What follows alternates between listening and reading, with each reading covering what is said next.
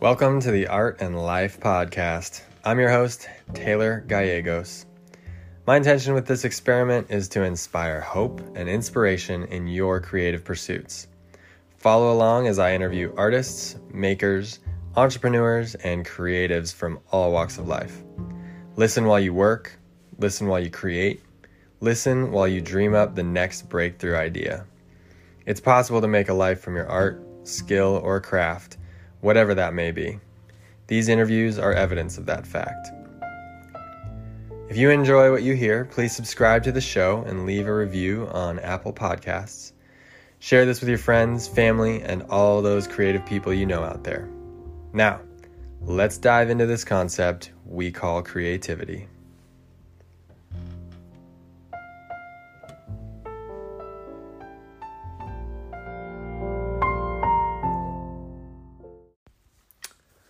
Welcome, welcome, welcome to the podcast, everybody. Taylor G here. Uh, this is the Art and Life podcast, and today is a special one. We've got Stryker One, who uh, was on an earlier episode, and I wanted to bring him back because we always have these amazing conversations, and um, the world is on its head right now and I thought he would be a great person to uh, give his perspective on it. Um, he has tons of experience. He lived his whole career uh, in the Air Force and working for the U.S. government. He looked at systems and analyzation, and he also has happens to be black, uh, a black man living in America, and it's it's a crazy time right now we're going through a ton of change and um, there's there's action all over the country all over the world. Um, yeah there's there's so much happening. So i i thought that this would be a good opportunity to give someone a voice who has a very intelligent uh, way of looking at things and yeah, I just wanted to.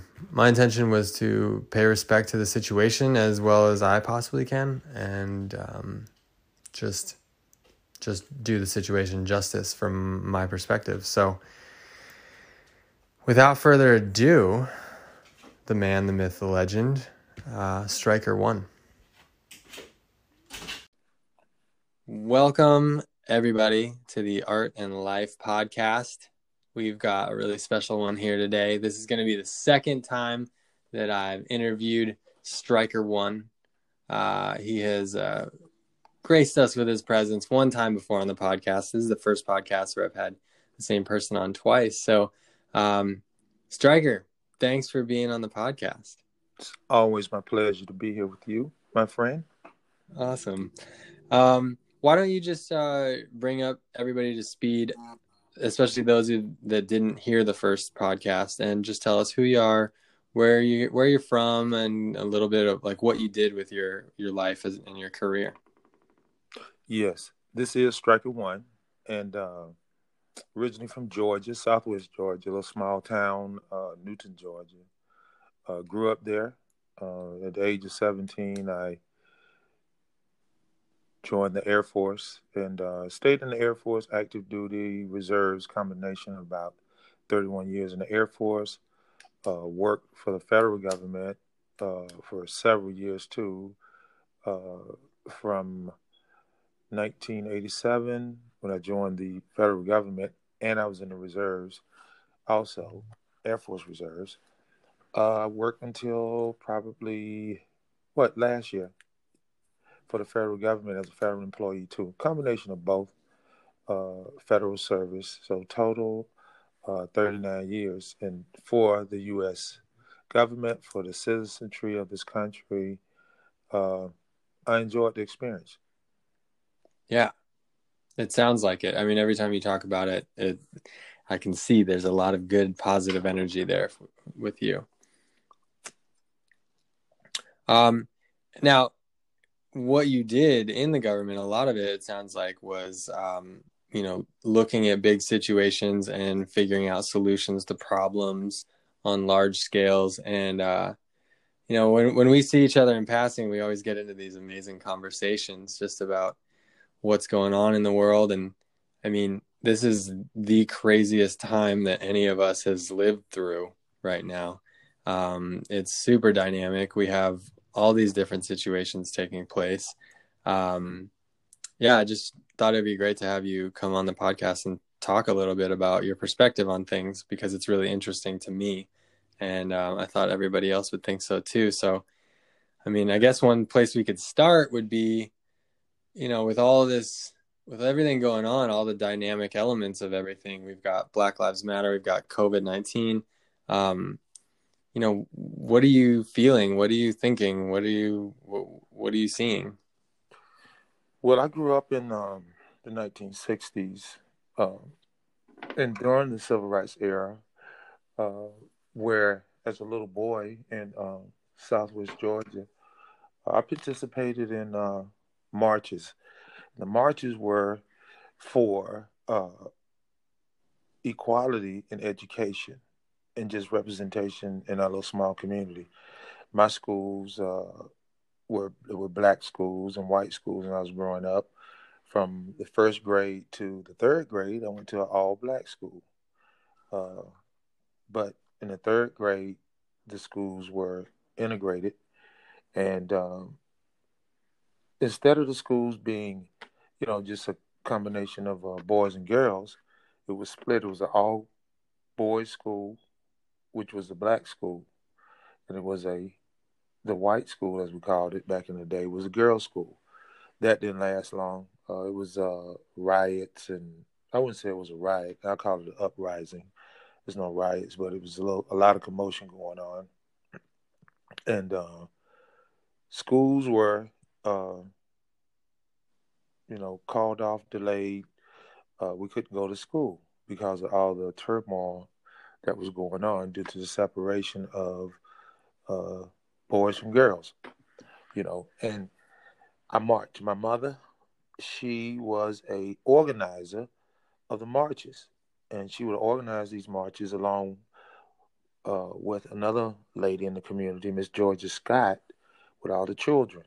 And you know, I had three sisters, brother, and so forth, and we all uh, marched and sang the songs and uh, participated in uh, nonviolent type of uh, marches for equality. Uh, today, the buzzword is equity, which is the quality of of fair, being fair and uh, impartial in administering uh, education. Uh, so it, it, was as a little boy, about maybe seven years old. It was it was a traumatic experience, but it was necessary. So that's my experience with uh, inequality, if you will, being in a small rural community in a small southern town in southwest Georgia. Uh, it wasn't, it was tension, but it wasn't, it was racial tension, but it wasn't one to the degree where people hated one another, didn't, you know, uh, associate with one another. So we had the same dynamics that are going on today. Uh, wanting to get uh, treated fairly in everything, you know, economically, um, socially, and medically, and politically, even. So uh, that was my initial uh, experience with uh, the movement of uh, marching, if you will, for uh, fair and uh, equal education. Yeah. So now, what's your what's your take on the current situation? Our current situation is uh, troublesome.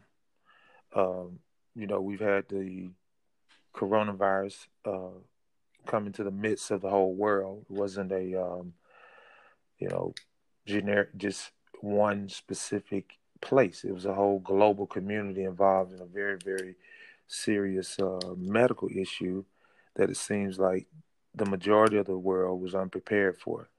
Uh, so it's very difficult. It's very difficult to see everything that's going on.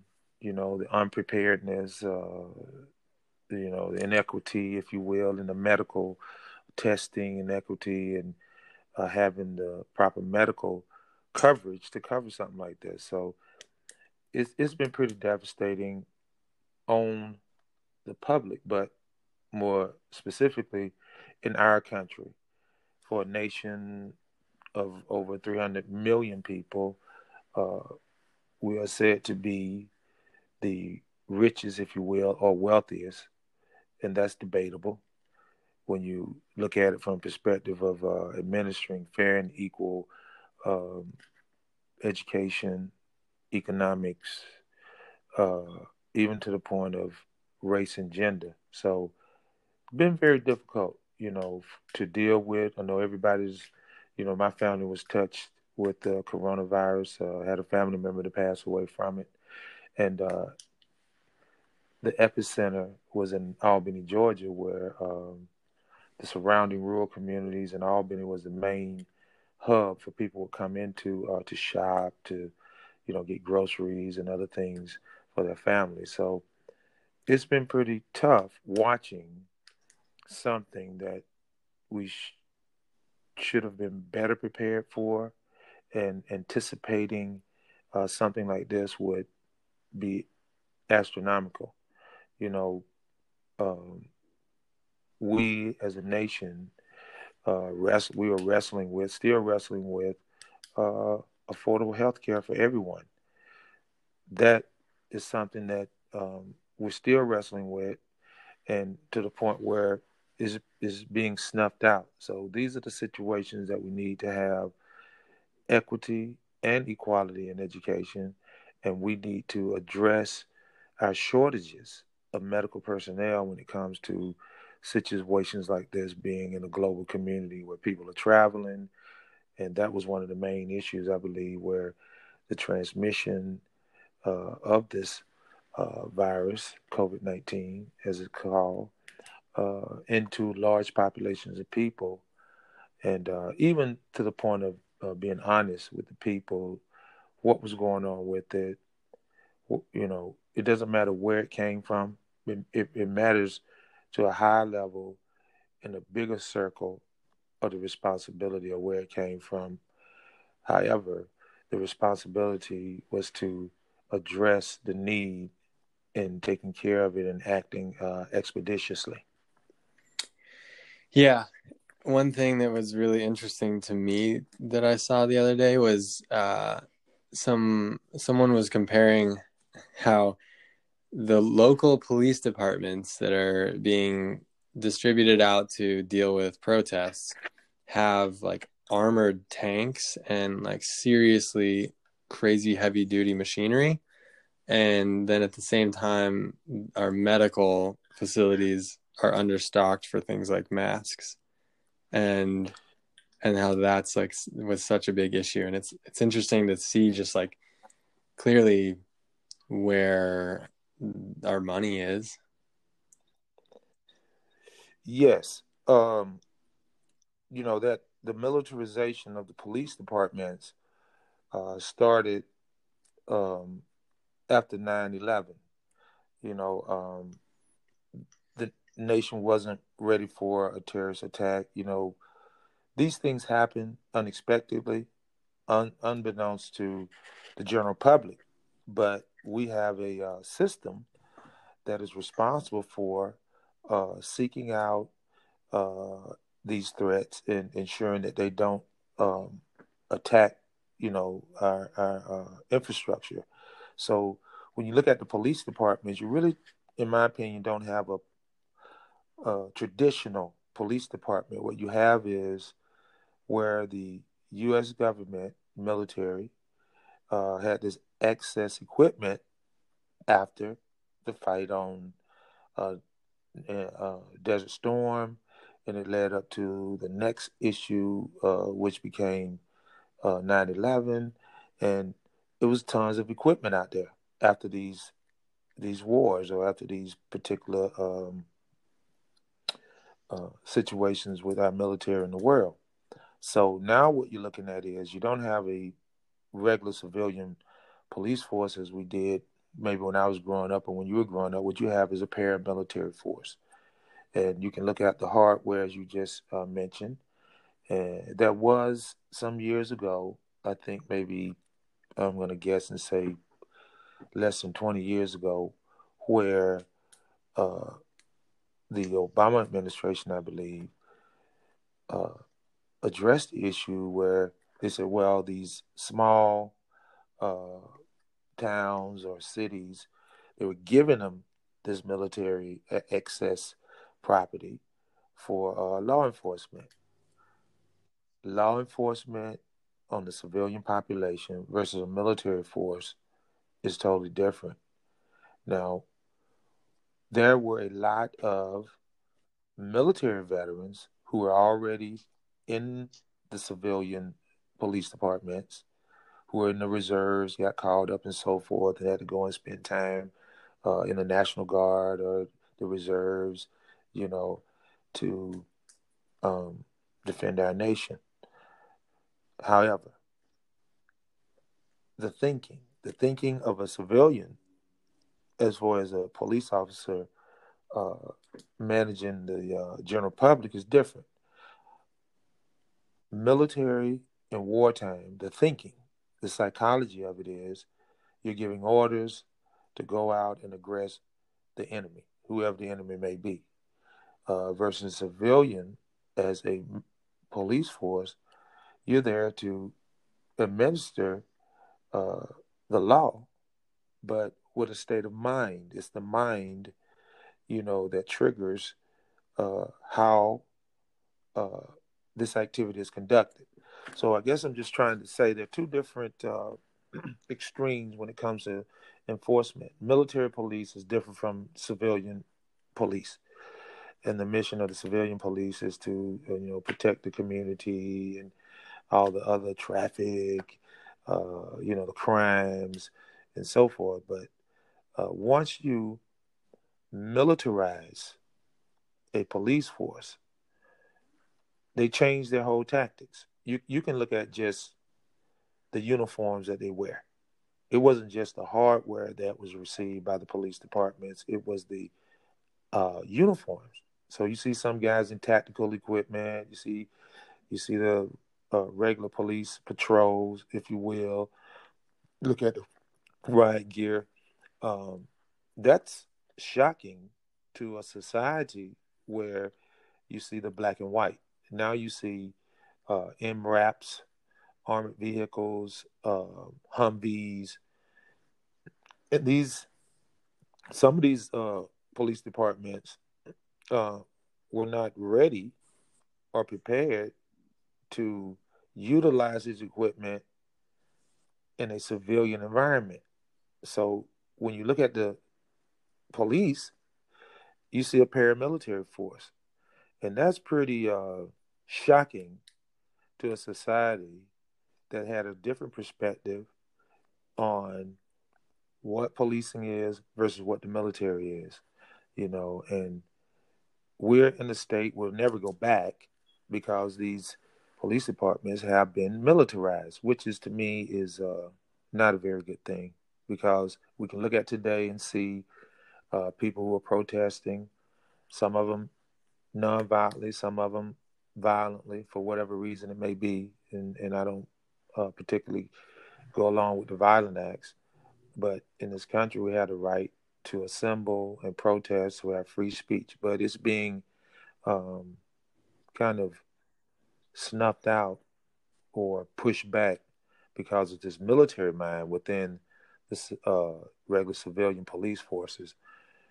Look at other countries. You can look at all the other countries. You can name many of them uh, that we set, we've seen on television where the police force versus paramilitary. Paramilitary is dangerous. You're at one step away from being controlled by a military force in your country or in your community. The um, National Guard, for instance, is uh, the arm of the military for each governor. And the governor has the right, responsibility, authority over those forces. Uh, and those forces are to be administered in times of crisis.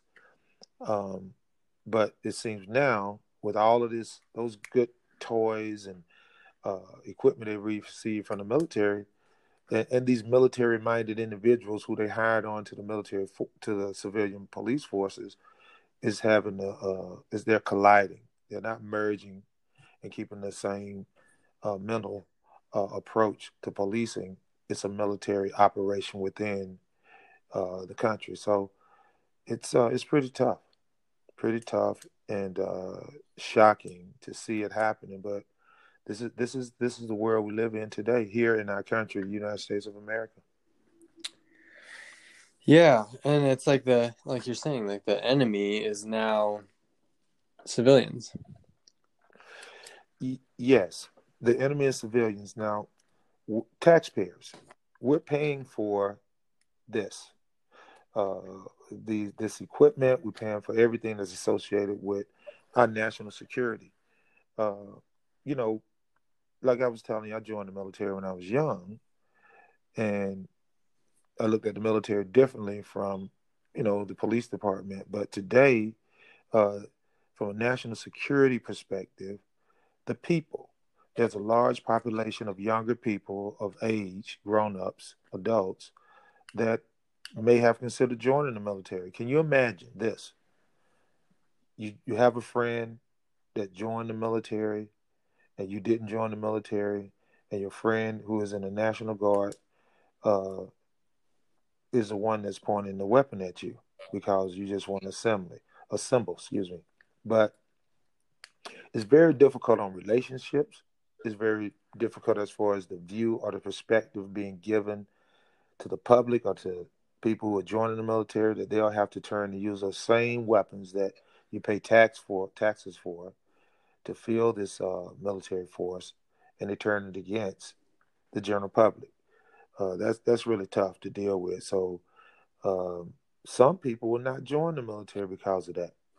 Some people will not even have the respect for the military that they had before, not not knowing that this is uh, is not the way uh, it should be done. You know, it's very difficult to even explain watching it in the 21st century where uh, we did this back in the 60s, but it was the same thing. It's not really anything different. You just have a more of a combination of younger people of all ages and older people participating in ensuring that our rights and privileges as citizens of this nation are not infringed upon, you know, by our political leaders. Do you feel like the move is gaining enough energy to make make solid changes? Yes, I believe it is. Um, it has to be a sustained effort, you know, and it has to be continual. You can't, you know, we're kind of trendy here in America. So one trend comes in and stays for a while, and then this all goes away. This will be a continual, I believe, uh, process of education, involvement, and uh, participation by the public to learn actually the Constitution of the United States states what it means. Uh, is still in, into play right now. It, it hadn't changed, but um, it's difficult because now we're having to deal with it kind of unprepared, where the same types of atrocities against human beings, especially as you can see, black males. You know, you have a population of uh, the prison population in America uh, is one of the largest in the world. You know, uh, the crimes that are committed, some of them low level crimes where people shouldn't be in prison. We should have a different system to uh, ensure that you know they get an opportunity not to have to be put in jail, but you know, just for example, on the west coast of the United States, we have several states, what California, Washington State, Oregon, Nevada, Colorado, where they have decriminalized, if you will, legalized marijuana. If you go east, you have this same uh, and antiquated process of addressing those types of uh, uh, crimes, drug crimes, and so forth but the, the punishment is harsher. So, you know, we as a nation just has to get up to the 21st century, look at where everything's come from, uh, up until today with some of the same things that we're doing. We're doing the same thing, but we've militarized our police force. And what we've done too is uh, kind of disenfranchise our public to uh, participate in this process of making sure and having the right to protest without being put under arms and by escalating the situation. So it's just a difficult situation we're dealing with today. And I just believe that this is the right thing to do. Uh, this is the right thing for everyone to do. It's not a black issue. It's not a white issue, but it's a black and white issue, if you know what I mean. What's going on? We can see it uh, every day happening. But uh, I just would say this is the right thing to do because it will bring about change. And the unfortunate thing is that lives have to be lost in the middle of this uh, coronavirus, which is very, very uh, dangerous. Yeah, I heard somebody say, um, talking about the coronavirus, that it was, it's almost like a, a black light on society where it makes you aware, it's made us all aware of the systemic issues that were going on that we couldn't, or we as a society weren't choosing to look at when everything was, right. when the lights were on, when everything was flowing. Um, but it's brought up so many things. It, it shows, the inequity in the, the hospital system, in the healthcare system, in in all sorts of different things. The prison system has become a really big issue. Um, yeah, the prison system is just wild how out of balance it is, and how I mean, it just feels it feels like a money machine to me. I mean, the way I've interpreted it, um, and it seems like Black American males are really like being used in the whole system. Um, you want to dive into that a little bit more? Sure. It's it's across the country. You know, black people uh, make up a small portion of the population of this nation, but they're the, the largest group of people who are charged for crimes and sent to prison yes, it is a moneymaker. Not only is it a moneymaker, it's just damaging our societies, you know, tremendously because we need everybody. So that goes to equity. Is it fair and impartial treatment of all people? You know, basically, it's, it's being targeted, targeted by the system, a system that's done this for many, many, many, many, many years from the beginning of, of this nation. You know, we're we're having to deal with, you know, the the founding of this country, how it was for black people who were enslaved in this country and what they had to go through and what they have continued to go through up until this point, where the target is basically, you know, black people. It, it could, you know, and men especially being policed over police by you know, a police department, let's be honest, you know, police departments in this country are the majority white. But to say that, meaning being a police officer is a noble job. It's a good profession for people who want to do it, but you have to be fair and impartial and non-discriminatory in administering the law. So, it's many, many uh, disparities in how justice, and that's what we're talking about today, justice is administered.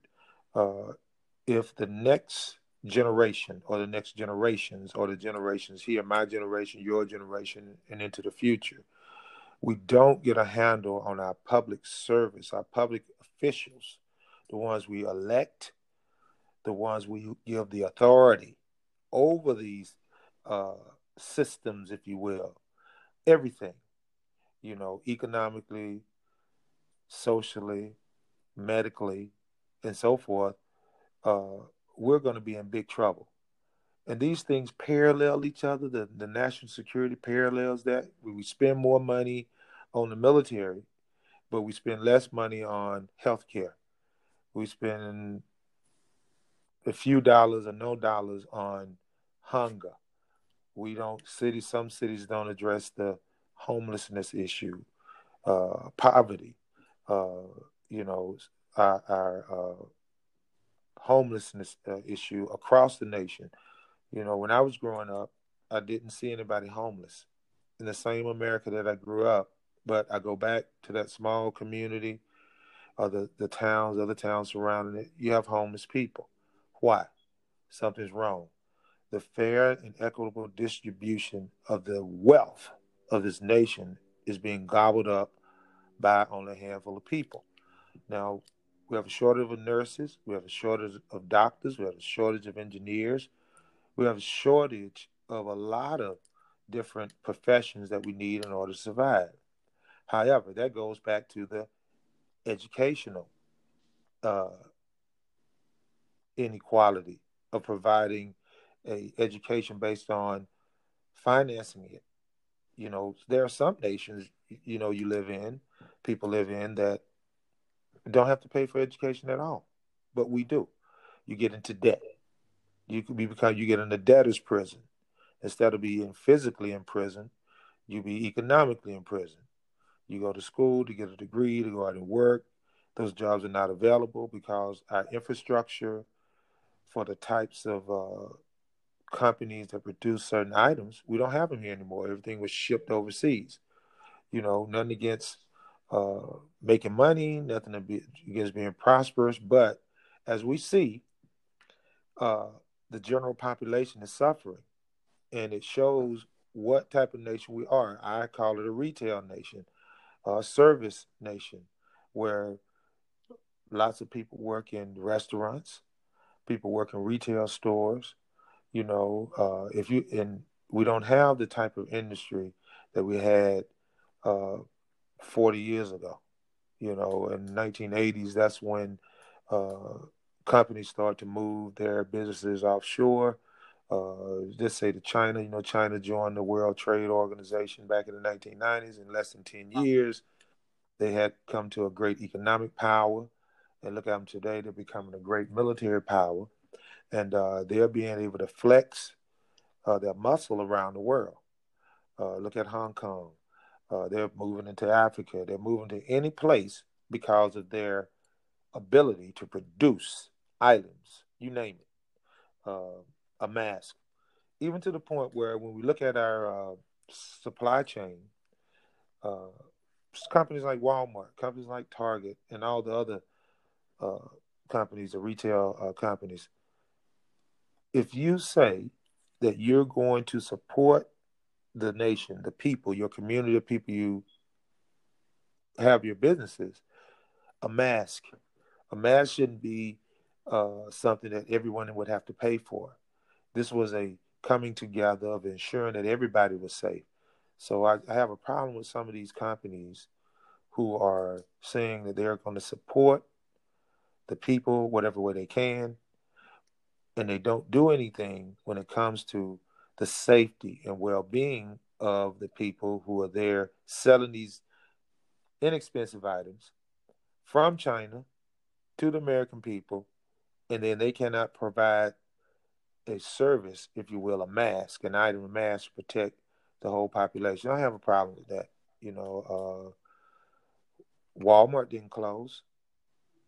Walmart stayed open, but Walmart representatives stood up during the initial coronavirus presentation with the leaders of our country, the president and others, and said, "Oh, we're going to do everything we can to support the nation and and and make sure that our communities are taken care of."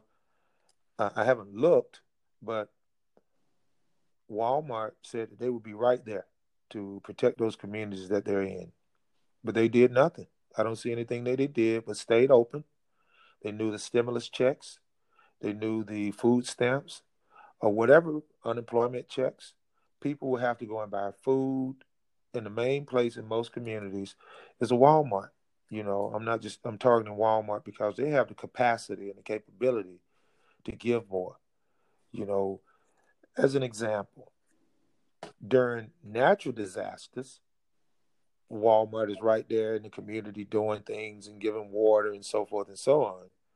But in this medical disaster we have, they didn't really show up. They just kept the doors open. People still could work, but even probably people going in to work who may have may or may not have been sick, but a, a economic economical power house like Walmart doesn't provide the health care or health benefits or medical benefits to their people. So something's wrong there. And and we're in this condition because of what the people lost sight of, I believe. Uh, yes, we do need money to survive. We all do. But we have to survive by providing for each other and in, in, in these times of crisis. And even before the crisis, I don't think we should have hunger. Should be food for everybody, you know, in this in this nation.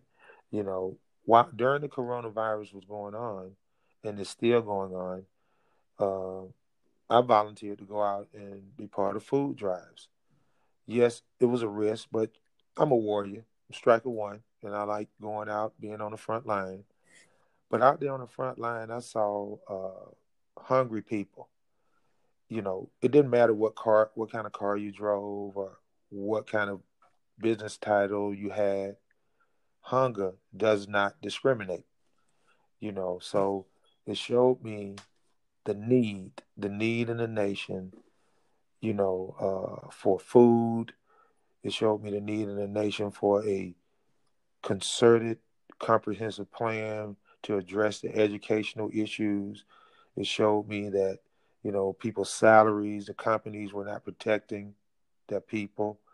Uh, it showed me the uh, how unorganized our national system of government uh, is, not was, is to this day, because we're dealing with now, uh, which is just shocking to me. I use I don't know what other word to use right now, but I'll just say shocking. So I'm just saying, I guess in a nutshell, we need all of the companies, entities that say they support our people, the people of this nation, to step up and do more instead of give lip service to the issue of giving out masks, making sure healthcare there is there, donating more food, being more proactive, you know, and not making this into a sideshow and just a, a come up, if you will, for people who have the power, you know, and the resources, you know, economically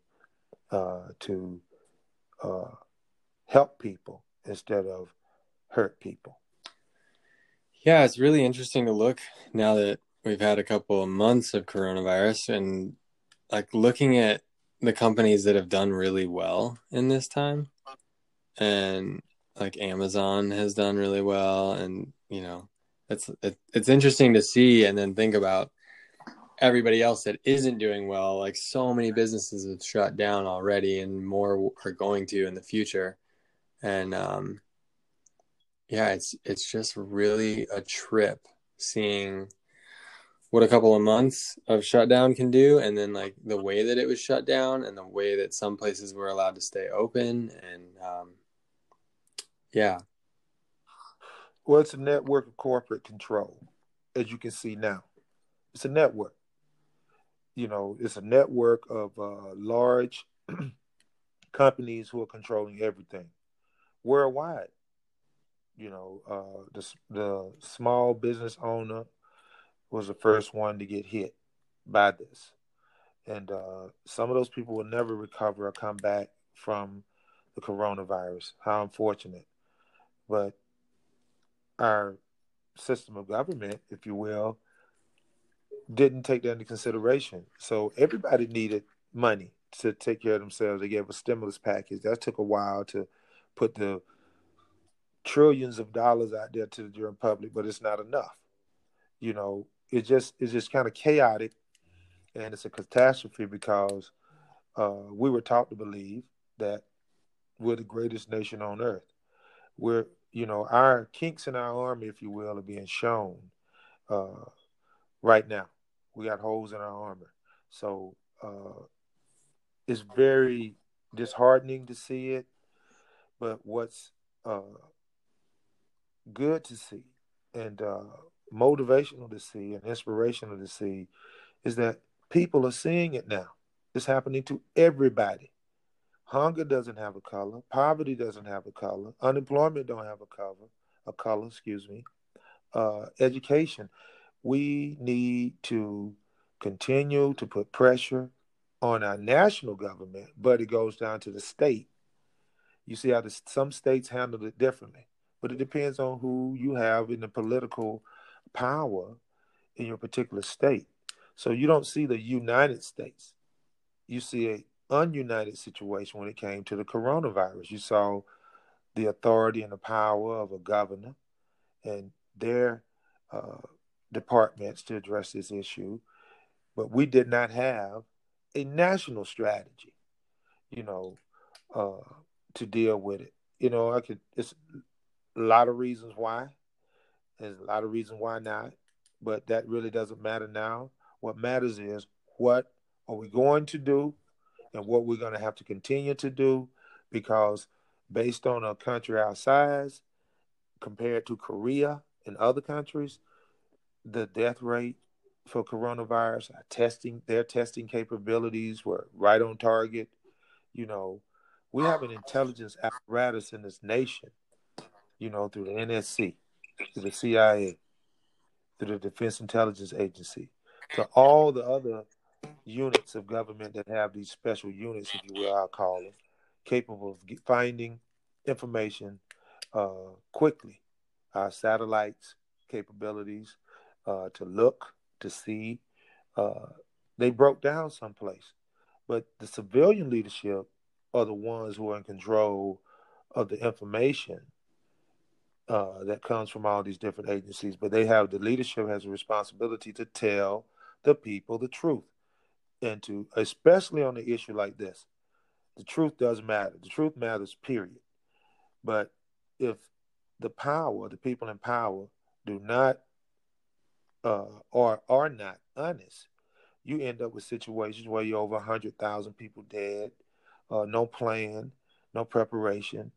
You know, this turned into this should should have been something where we jumped on top of it, uh, knew what we needed to do, executed it. But due to the chaos and turmoil in our national government, and you see how the governors had to rise up and make the decisions, which they're responsible for doing that. But the support comes all the way through uh, this triangle, I call it, from federal, state, and local. So, as I've, I've always heard, the politics are at the local level.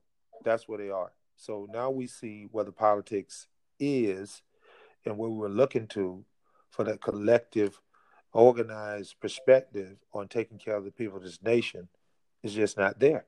And I'm I'm I'm happy to see the people out, you know, protesting. Uh, but it will have to continue. You know, the speeches, they're great, but the action that comes behind it and the people and what they demand at the ballot box, how they uh, have oversight as an individual in this nation to ensure that the people that they elect into these powerful offices that are making decisions, not just for now, but for the future, for the general population, they need to be held accountable. And if they're not doing what is in the best benefit or the best interest of the people, they need to be voted out or removed, whatever term you want to, to use to describe it. But this is what's happening we right now we're getting a civic a civics lesson lesson in how things are supposed to be versus how things are. Absolutely. We're living it. Um we're living it every day.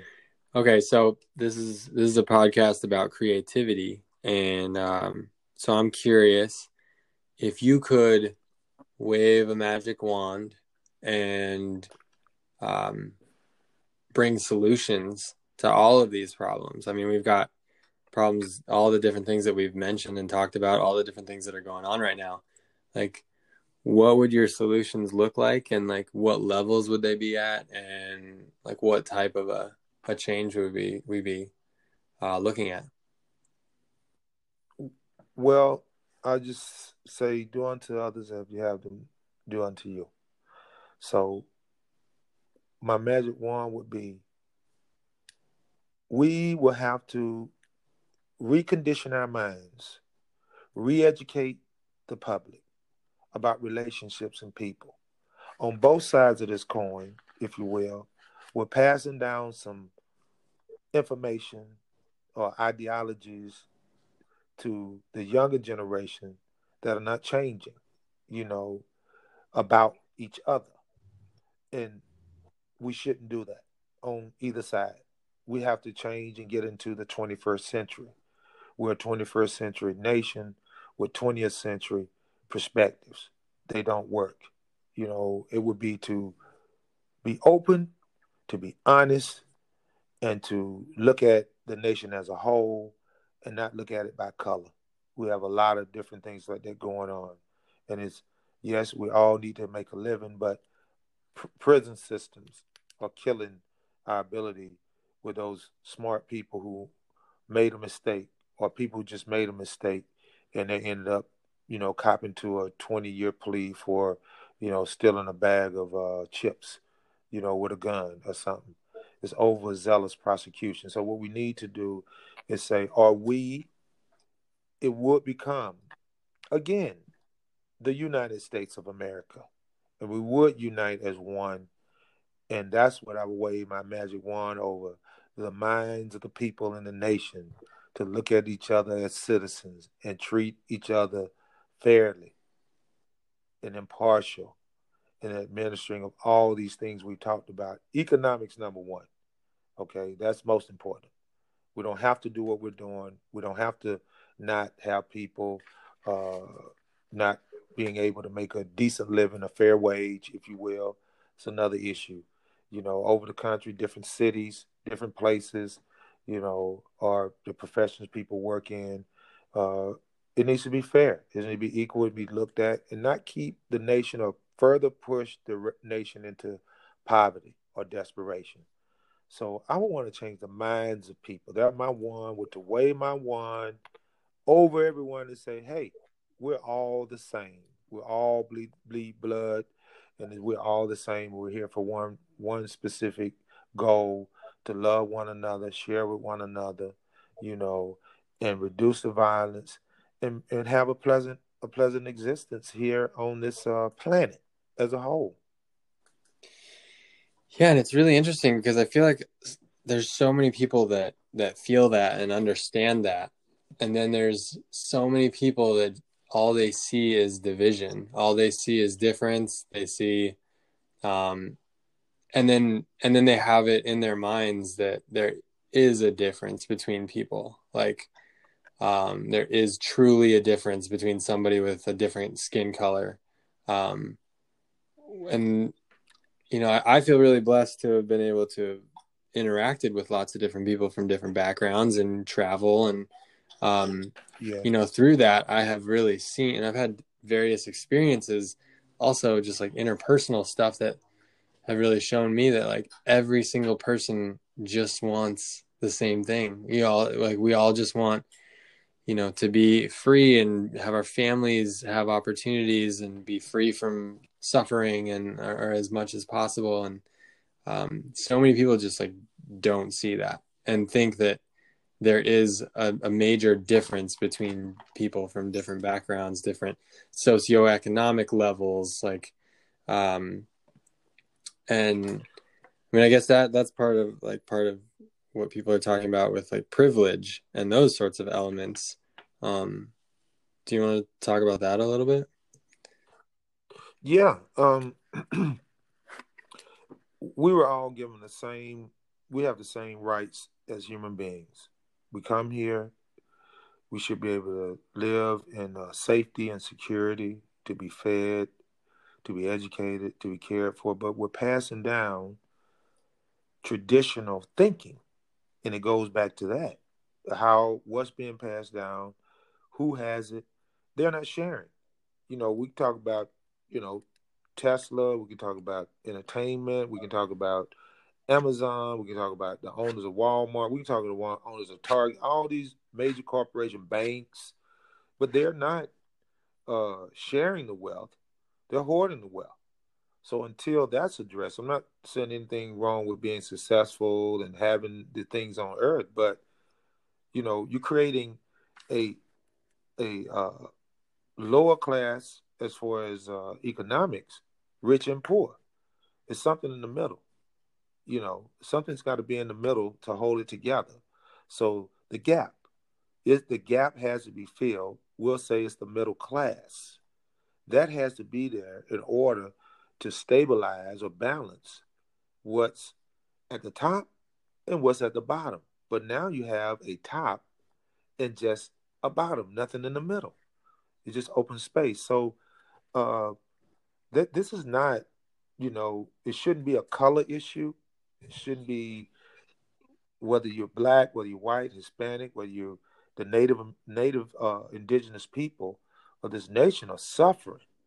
You know, they were here way before, and they're at the bottom realm. Uh, you know, to include all people. You know, who are being pushed to a level of poverty and desperation. But the people have to stand up. This is for the people, by the people, a nation.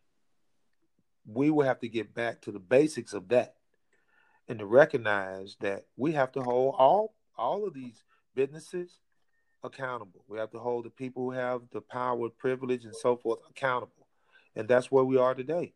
You know, um, it just has to be done. There's no other. There's no other way to do it but to stand up. There's no other way to do it but organize. And the good thing about the organizing that's going on now, social media, computer systems that you know that we have out here with all these different uh, platforms to communicate. Okay, so that's a good thing, but we still have to be vigilant in ensuring that the police is back to that, and the leaders, the mayors, the governors, the local officials, commissioners, the sheriff departments, that they be held accountable for what they're doing. They're doing it to everybody. You know, it's unfortunate that you know, uh, George Floyd was, you know, killed in that way. And it's it's been going on. This is nothing new, uh, but it has to stop. Stopping it takes everybody, you know, because it could happen to anyone. But it seems to be more prevalent as far as for black males. So uh, it's true that it's a bad situation we have here, but the saving grace is that everyone is standing up for each other, for women, for men, for their children, for their families, because people have been flung into a level of desperation uh, as far as the ability to take care of their families, maintain their homes, educate their children, child care, food, it's just really a serious situation. It was a boiling point. But when you have uh, revenge politics instead of, instead of having a political leaders who are about working together, bridging the gap, you will you will have these types of situations going forward. So hopefully, the saving grace we have right now, uh, coming forward, and people realizing is we don't need this. We don't need this type of leadership. We don't need this type of division. We don't need these type of situations. So, uh, people, all people, young, old, you name it, have to vote. There's another issue with the voting rights. There's another issue uh, how different states wants to want to do it now. You know, uh, before you didn't hear about you got in having an ID. We're going to purge the rolls of voters who haven't voted. It was it was an act that was in place, the Voting Rights Act. It expired. It shouldn't have expired. But see, we didn't have our focus as people on the right thing. You know, uh, we were focusing something uh, differently, and we should have been focusing on that specific issue in order to make sure that those rights and privileges of being a citizen to vote uh, were still in place. So it's a lot of work to be done. It's a lot of hard times ahead and we're in them right now. You know this this situation is is ruining a lot of families, uh, as far as relationships, uh, you know, divorce, you name it. A lot of stuff going on, and it's terrible and it's bad. But no one is going to come from the outside. No other superhero, if you will, is going to come from the outside of the United States and tell us how to do it. We know how to do it. And the people who are in the positions of authority, who retired or left the system, they have to speak up. You can't do be politically correct. Even our military leaders, uh, they're coming out, they're speaking out because they have to, because no, they're no longer, as I am, in the military. So you're subjected to the same type of, you know, restrictions, if you will, as any other person is. Now you can't restricting your movement and what you're doing. You know, this is a free nation, and people have to know it. It cost freedom is at a cost, and mostly is the cost of lives. It's unfortunate that internally we're fighting amongst one another, but our external enemies, if you will, they're looking at us saying, let's stir up more of the controversy within that nation. Let's do these things. You know, let's get get partners to play in on this. Let's stir it up. You know, I can't say specifically or for a fact that they're instigators, if you will, but I would venture to believe that there are because the people who are marching nonviolently are a smaller number of the ones who are acting violently and doing committing crimes. And uh, so i can i can understand the anger i can understand the frustration because i have it too but there's a better way to channel it you know than going in and destroying businesses and property and so forth. You have the right you know that's happening but that could be averted too.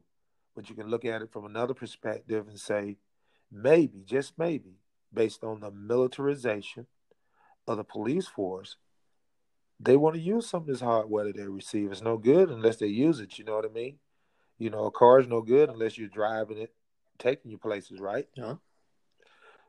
So you know, we we as a nation is right now at a point where we have to say this is where this is where it ends.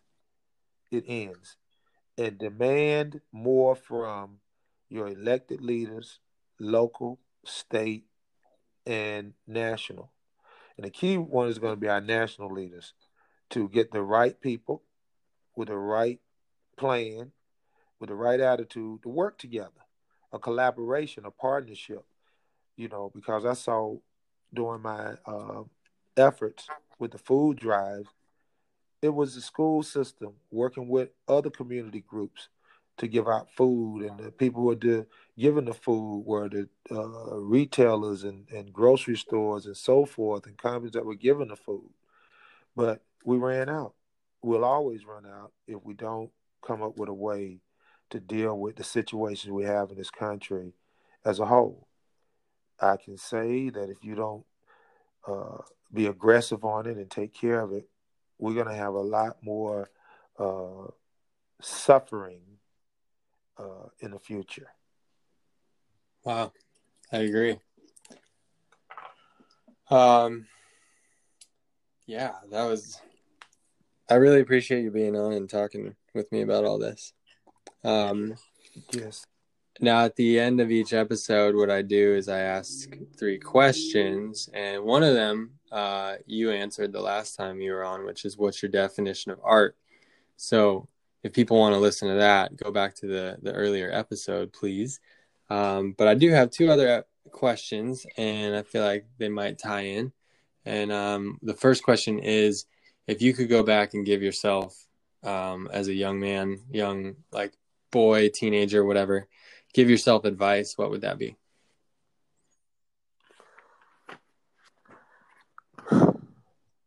You know what it would be? Would be this. I probably wouldn't have joined the military. I probably would have listened to my mother because you know I, it was a, a I would my advice would be listen to your parents. Mothers know best, parents know best. But uh, not that the military did anything negative to me. It was a positive experience, but sometimes we don't listen well. So it would be to listen closely and be an active listener and uh, be open minded about what you want to do and listen to others and learn more about what it is that you're about to do with the rest of your life. Yeah, I mean you were you were 17 when you went in. That's like you're just a baby at that point. I was a minor, man. I had to get my my dad didn't want to sign because you know I graduated from high school early. I was like 16 years old, and um, you know I always wanted to be in the in the Air Force and be an astronaut. You know, my father, he wasn't against it so much because it was my choice, and our parents let us make our own choices. But my mom was adamantly against it because they had to sign because I was a minor to join the military. So I um I love my mother, I love my father, they're still alive. Uh, and you know, I would say um, you know, listen to your parents. I'll just reemphasize that. Listen to your parents. listen to them. I like that. um, and then the other question is what uh what what media would you recommend to people right now. This could be a book this could be an article or a podcast or or whatever. I recommend listening to this podcast. This is the one that i like the most. Uh, and, and to be you know you have to have credible sources. You know, I would venture out to to to ask people to be conscious of any source that you use. You know, everybody has an opinion. We know we know about the opinion issue. You know what that means. Everybody's got one. So, but to be more uh, of a researcher and, and, and, and getting to know these people, putting the information out there, and and be more critical in your thinking. You know, uh, about what you're reading, what's coming in, and how you're processing it because the television, the news uh, outlets, they need viewership. You know, I would just say, look at it, think about it. Don't jump to a conclusion because we don't have all the information. You know, just be a little bit more uh, precise and uh, copious in, in looking at things instead of just jumping to a conclusion because you see one arousing speech or you like the commentator on the on the television. They sound good. We have to do more. We have to uh, be a little bit more uh, precise and better listeners and evaluating and questioning where it's coming from, what the motives are, before we just jump in, you know, feet first. Beautiful. Very wise. Um, well, Stryker One, I really appreciate you coming on the podcast again. This is this is awesome. It's always a pleasure speaking with you. Thank you, and I appreciate it. And uh, hopefully, I'll be on again, and we can have a, another conversation. And I just want to say one last thing: Stryker One, out.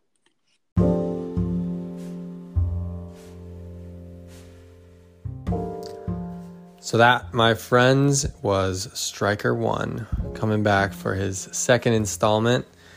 We were just talking after the uh, recording and probably just going to wait another month and see where the world goes and do another one of these.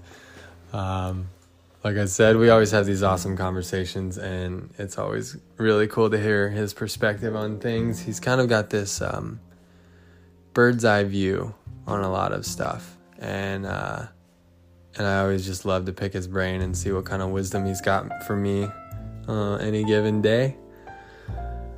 Um, yeah, these are challenging times. I feel like we're all learning from them, and I certainly am. Um, and I guess what I'm learning right now is to stand up, to stand up for things that you believe in and and speak when it's needed. And um, yeah, if we all do that, then then we can all get back to a place where, just like Stryker once said in here, you know, treat others as you want to be treated.